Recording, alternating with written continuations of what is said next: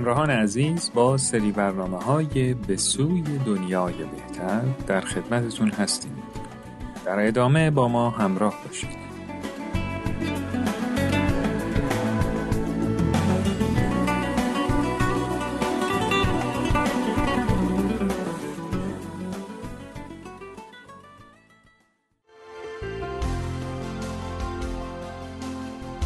در این سری برنامه ها قصد داریم با هم به بررسی مطالبی در مورد راه های رسیدن به دنیای بهتر بپردازیم. راههایی که عمل کردن به اونها ما رو تبدیل می‌کنه به انسانهایی که عامل اصلاح و سازندگی خودشون و دنیای اطرافشون هستند. اگه شما دوستان عزیز هم مایلید این هدف رو دنبال کنید لطفاً با ما همراه باشید. در این برنامه می‌خوایم با مفهوم دعا و رابطه انسان با خالق در آثار بهایی آشنا بشیم. نیرو، خصوصیت و نیازی فطری که از سرآغاز خلقت بشر همراهش بوده و به موازات رشد ادراک و تمدن انسانها این خصوصیت هم کاملتر شده.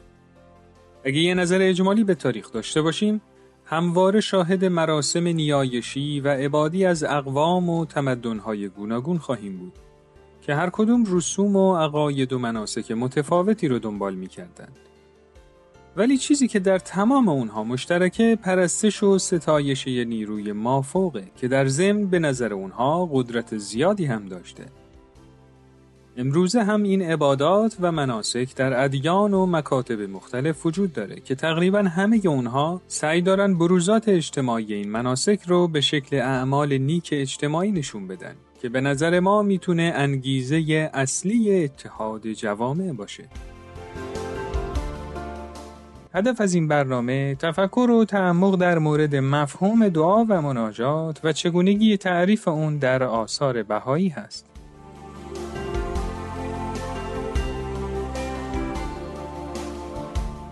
در آین بهایی رابطه بین انسان و خداوند شبیه رابطه یه عاشق با معشوقش تعریف شده. بنابراین دعا و مناجات یه گفتگوی عاشقانه با خدا محسوب میشه.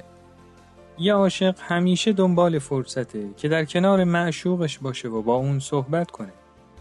و هیچ چشم داشتی از معشوقش نداره و فقط می‌خواد رضایت معشوقش رو به دست بیاره. دوستان عزیز، اگه به دعا از این دیدگاه نگاه کنیم مفهوم تازه‌ای برای ما روشن میشه. یعنی دعا می‌تونه بهانه‌ای برای نزدیکی با خدا به حساب بیاد و انسانی که عاشق خداست هر لحظه می‌خواد با خدای خودش صحبت کنه.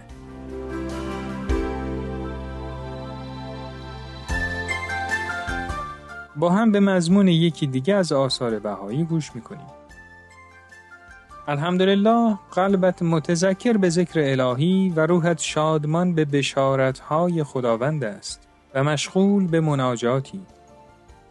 حالت مناجات بهترین حالات است زیرا انسان با خدا الفت می نماید مخصوصا مناجات در اوقات فراغت مثل نیمه شب. در حقیقت مناجات روح می بخشد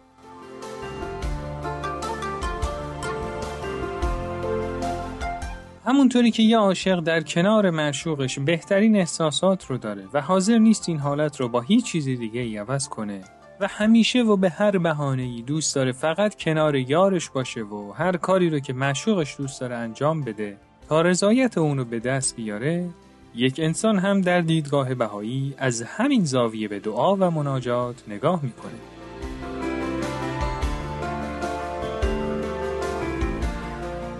یه عاشق برای اثبات عشقش کارایی برای معشوقش انجام میده که هیچ کدوم اونها به خاطر ترس از مجازات یا امید تشویق نیستن بلکه فقط به خاطر جلب رضایت معشوقه و اصلا به نتیجه کارش فکر نمی‌کنه. چون مطمئن کاری رو که معشوقش دوست داره اصلا به ضرر شخص عاشق نیست بلکه برای نزدیکتر شدن به معشوقه. با این دیدگاه بسیاری از اعمال روحانی و عبادی ما معنی جدیدی پیدا می‌کنه. یعنی اجرای تعالیم فقط به خاطر عشق به معبود حقیقی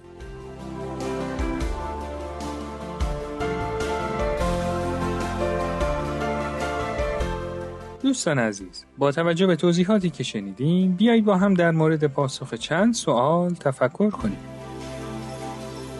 به نظر شما دعا و مناجات چه تعریفی داره؟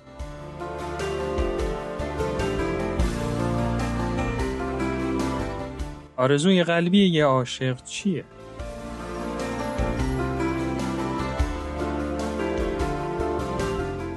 به نظر شما دعا و مناجات ما با خالقمون چه کیفیتی باید داشته باشه؟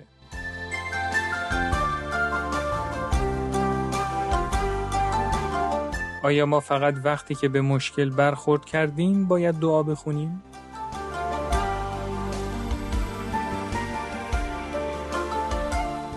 مهمترین نتایج دعا و مناجاتی که خالصانه و عاشقانه خونده بشه در روح و زندگی ما چیه؟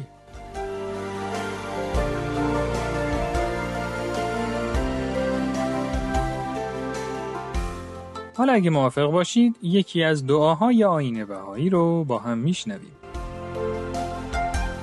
هوالله پروردگارا قلب صافی چون در عطا فرما در این دعا ما از پروردگارمون می‌خوایم به ما یه قلب صاف که همچون مروارید خالص و درخشانه هدیه بده به نظر شما خصوصیات یه قلب صاف چیا می‌تونه باشه؟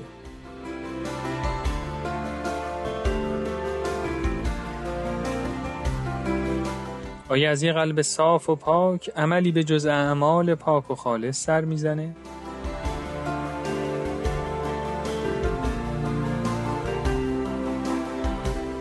آیا فکر نمی کنید برای ساختن دنیایی بهتر یکی از ابزارهای مهمی که لازم داریم همین قلب صاف می‌تونه باشه؟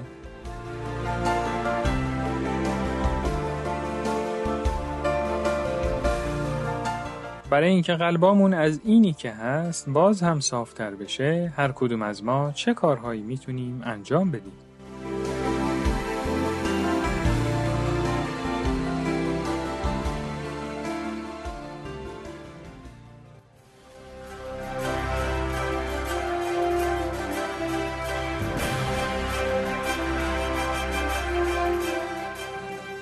دوستان و همراهان عزیز به پایان این قسمت از برنامهمون رسیدیم.